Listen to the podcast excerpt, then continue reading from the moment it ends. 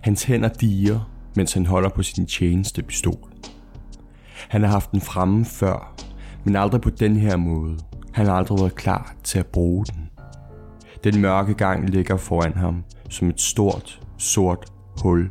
Han ved, han er nødt til at gå nedad. Usikker på, hvad der er på den anden side.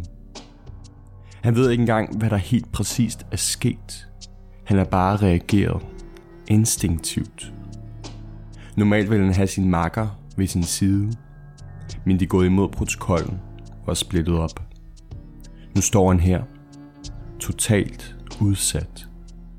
Han træder ind i mørket.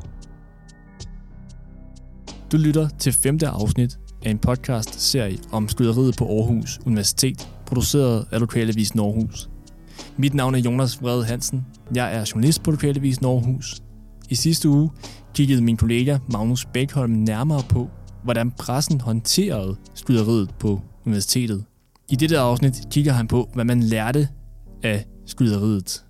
Afsnittet starter nu.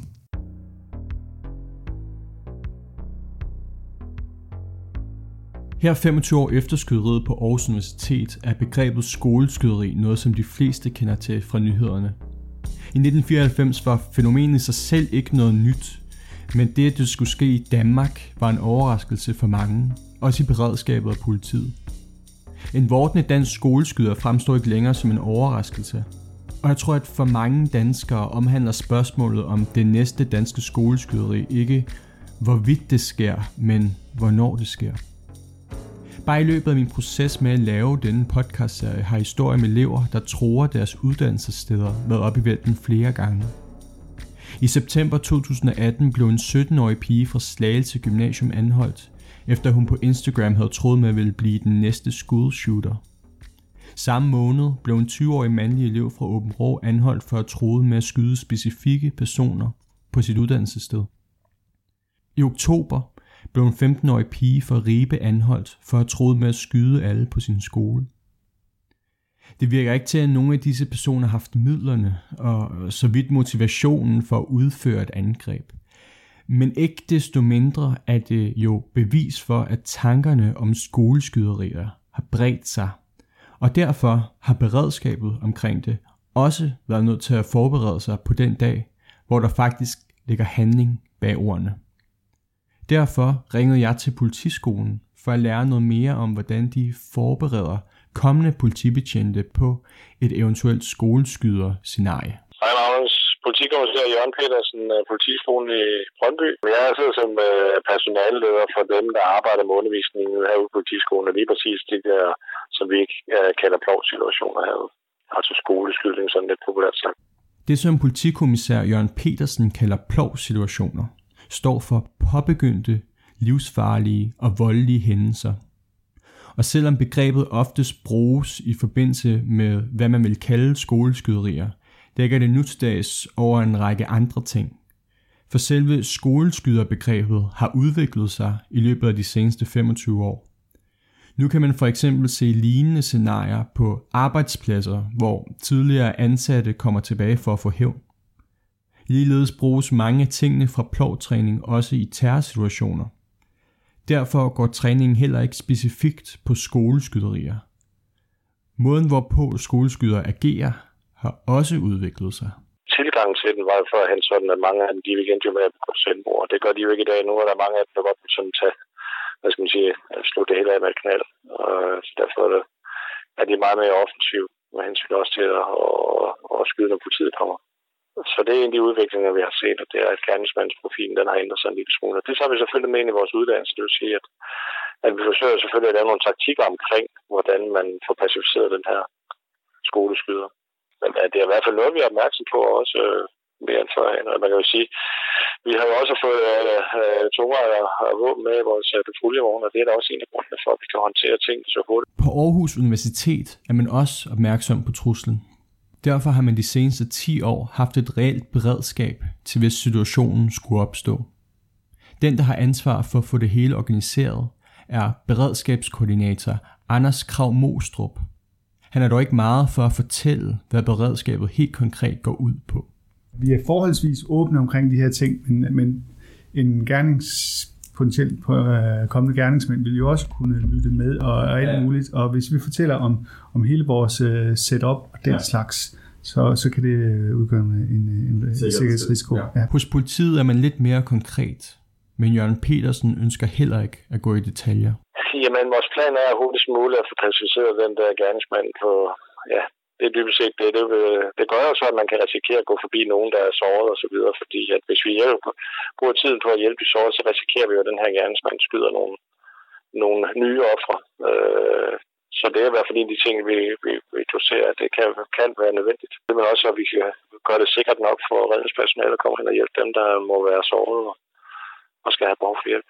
Denne taktik med at gå direkte efter at pacificere gerningsmanden er anderledes end hvad der blev gjort i kantinen i 1994.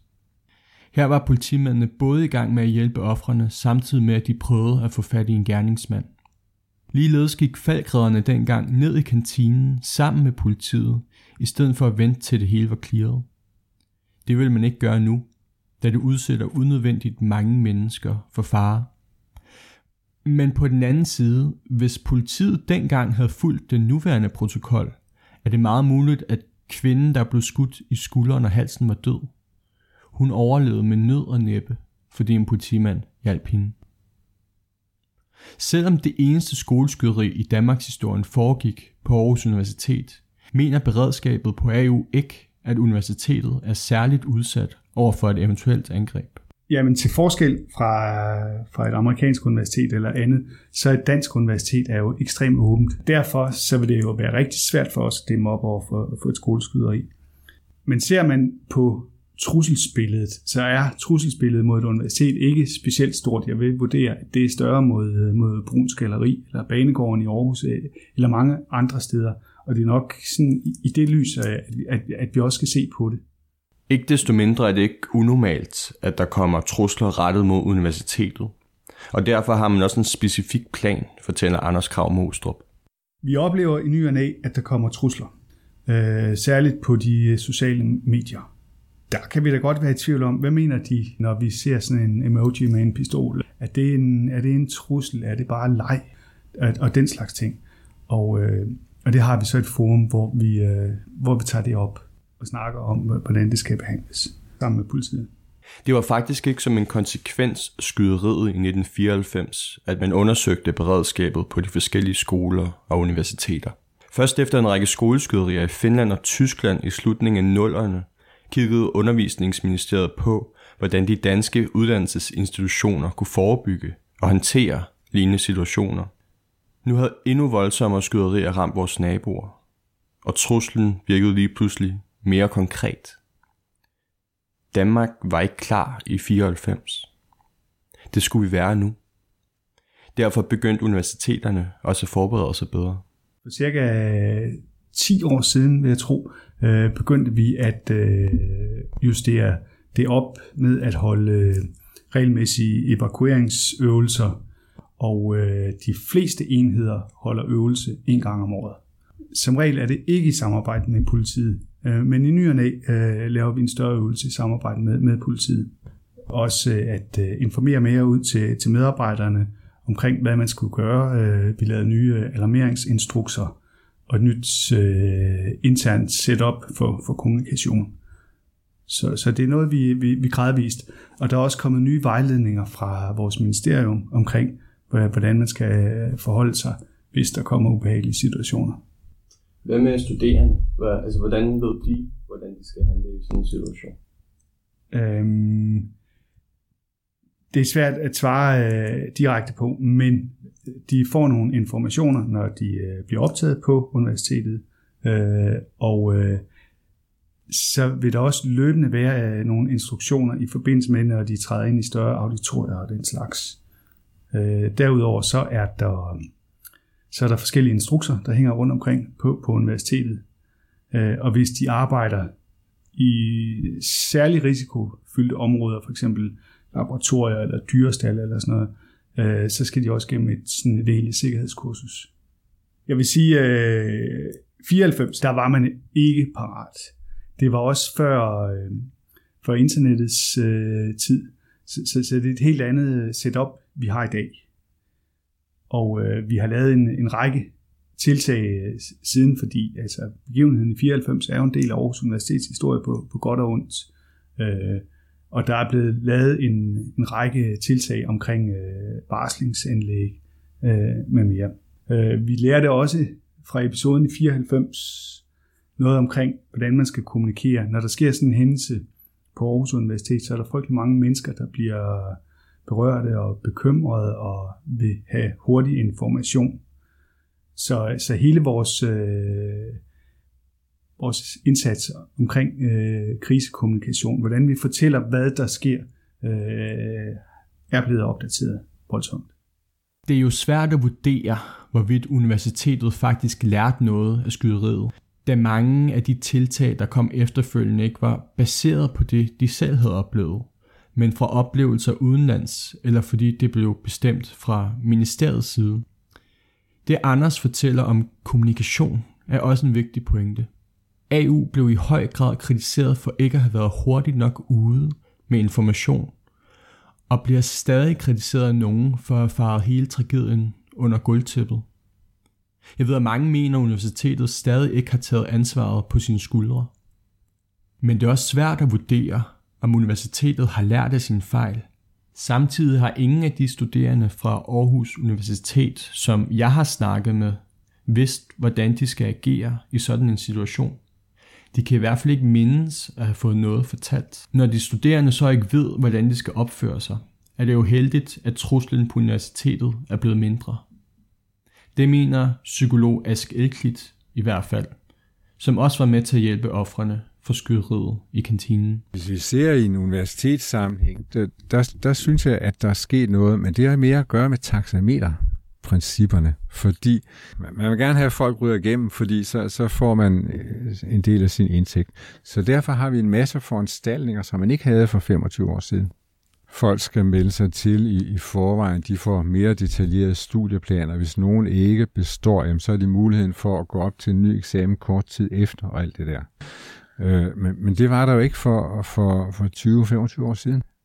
Så på den måde har taxametersystemet betydet, at, at man tager meget mere hånd om de studerende omkring og, og fanger mange, som, som ellers ville have det svært at gøre noget for dem.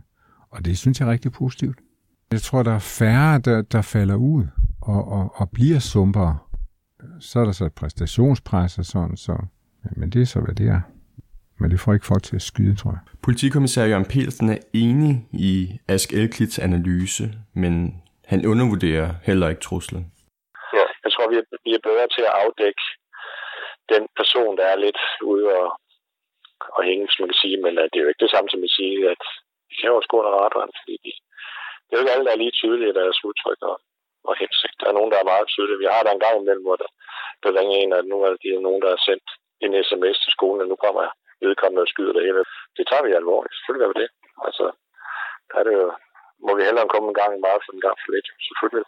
Det er klart. For Ask Elklit var skyderiet på Aarhus Universitet en øjenåbner. Og det han lærte dengang har han brugt til at forbedre, hvordan man fremadrettet håndterer den slags situationer. Den forskning, der kom ud af hans oplevelser, har også ført til, at han nu er centerleder for Videnscenter for Psykotraumatologi på Syddansk Universitet. For mig har det været en vigtig del af at, at, at blive klar over mange af de processer og elementer, som, som optræder, hvor, hvor forskellige folk reagerer, og, og nogle af de kollektive processer, som også er involveret. Organisatorisk har jeg været en lille smule inde omkring der, deres nye... Øh, de fik faldt til at lave sådan nogle planer for, hvad de så skulle gøre en anden gang, så der står nogle mapper på en anden hylde, som de kan trække ned og læse, hvad de skal gøre sådan. Så, så de ikke er helt så uforberedte, som de var engang. Og det tror jeg er på, på alle store, men jeg ved det ikke, på alle store institutioner, den form for, for planlægning, at man er mere opmærksom på, at man skal forholde sig øh, proaktivt. Fordi ellers bliver man kørt over af, af, af medierne og pressen, fordi man ikke gør noget eller gør det forkerte. Jeg synes, det har været utroligt lærerigt for mig.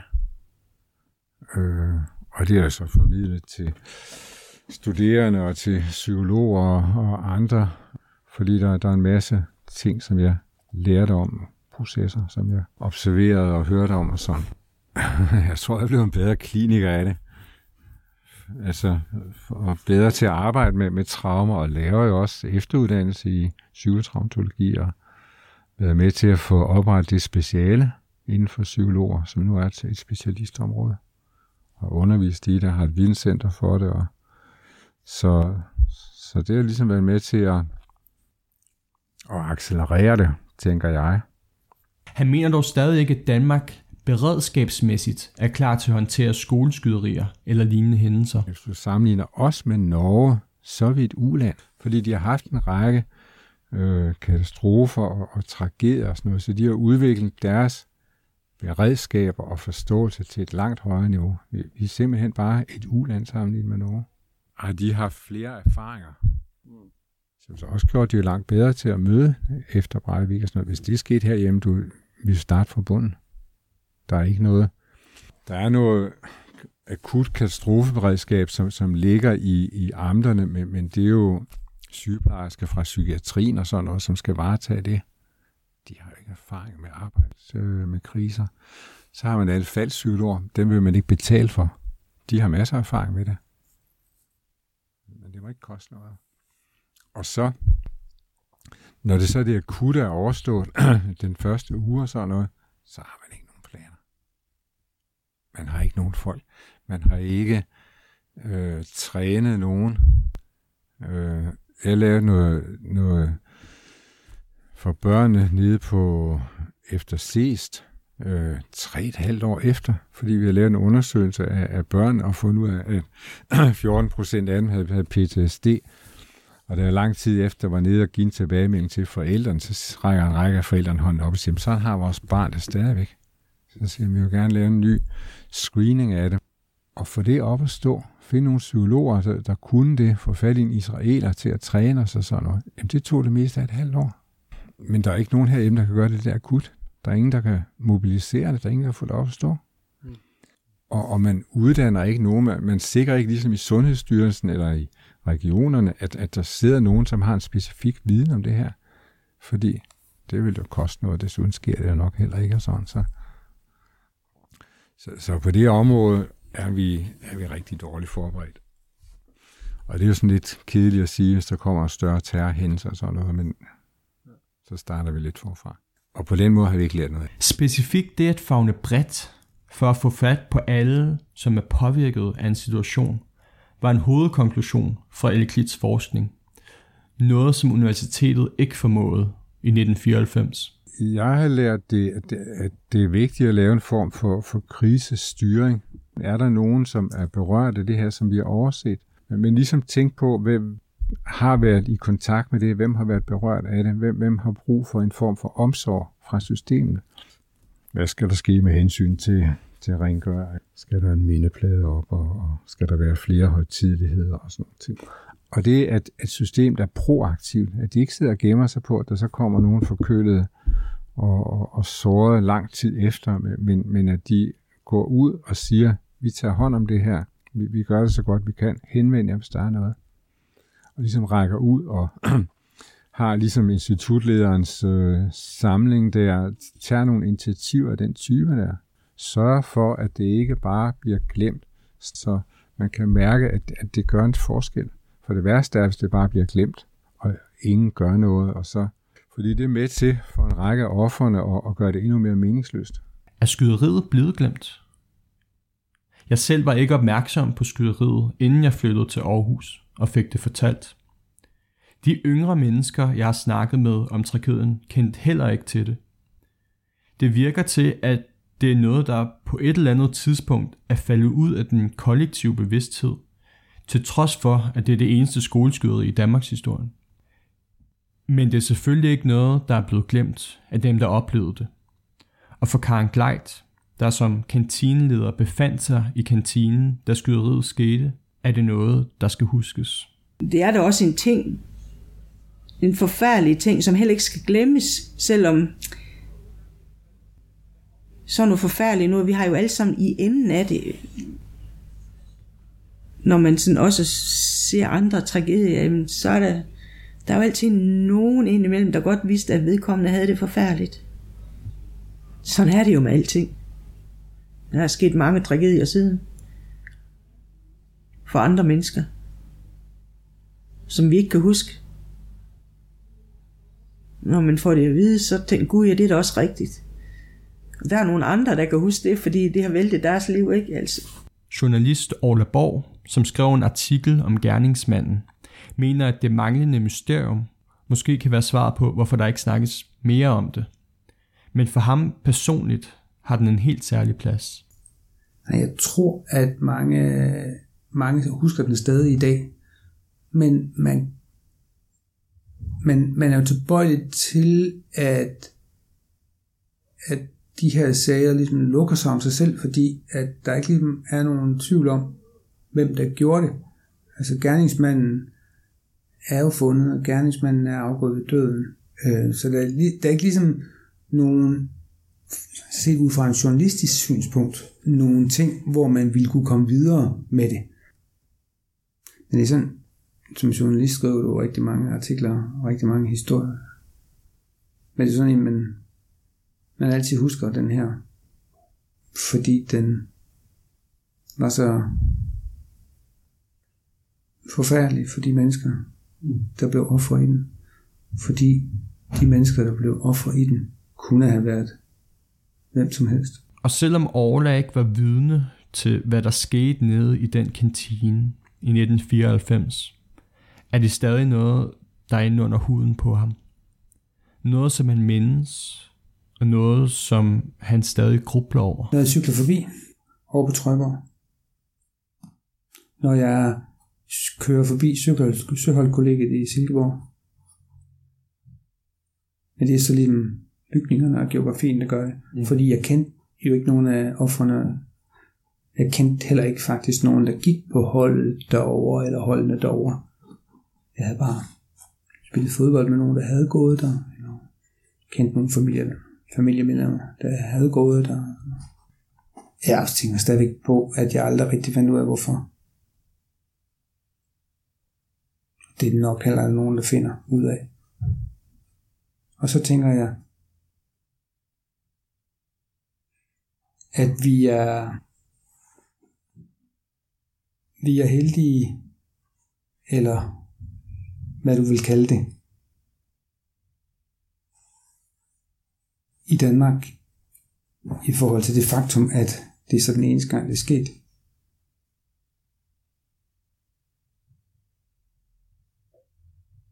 Og at det forhåbentlig forbliver sådan. Orla har ret.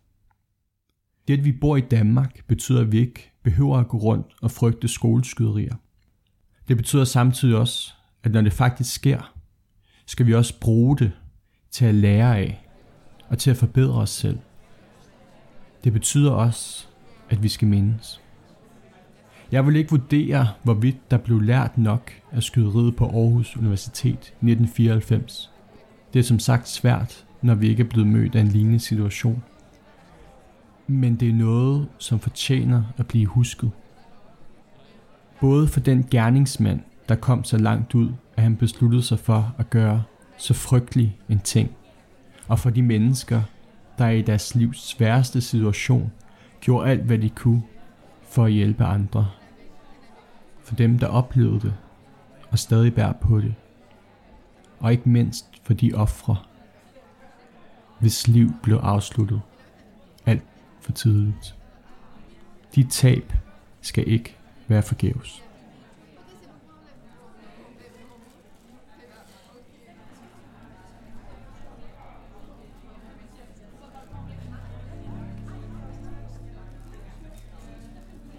I løbet af denne serie er der flere mennesker, som jeg har forsøgt at få fat på. Nogle kunne jeg ikke finde frem til, nogle svarede aldrig tilbage, nogle havde ikke lyst til at snakke om det, og nogle kunne måske godt tænke sig det, men kunne ikke beslutte sig. Efterforskerne på sagen, politimænd, naboer til gerningsmanden og specialvejlederen er bare nogle af de personer, der ikke har haft lyst til at fortælle deres historie. Det er man også nødt til at respektere. Det kan være, at det i det store hele ikke har været med til at forme deres liv, eller at det nu, 25 år senere, stadig er en del af det. For det meste har det bare været korte svar, nej tak. Men der var et enkelt afslag, der gjorde et ekstra stort indtryk på mig. Det var fra en af dem, der havde siddet i kantinen, da skyderiet var begyndt. Og hun skrev, Skyderiet på AU har ikke haft følger for mig, som andet end en pussy parentes. Livet leves hver dag. Det er selvfølgelig nemmere sagt end gjort, men det siger også noget om, hvor forskelligt folk oplever og reagerer på en forfærdelig hændelse.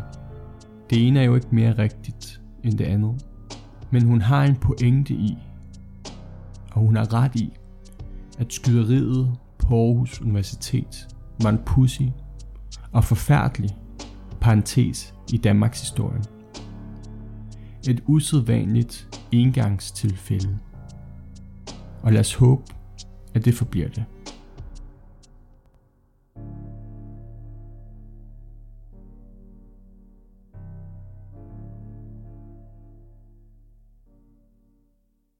Dette var femte og sidste afsnit af Lokalavis Aarhus' podcast-serie om skyderiet på Aarhus Universitet. Podcasten Skyderiet på Aarhus Universitet er leveret af Lokalavisen Aarhus.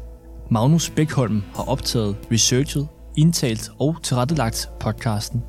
Det har han gjort i samarbejde med mig. Jeg hedder Jonas Brede Hansen og er journalist på Lokalavisen Aarhus.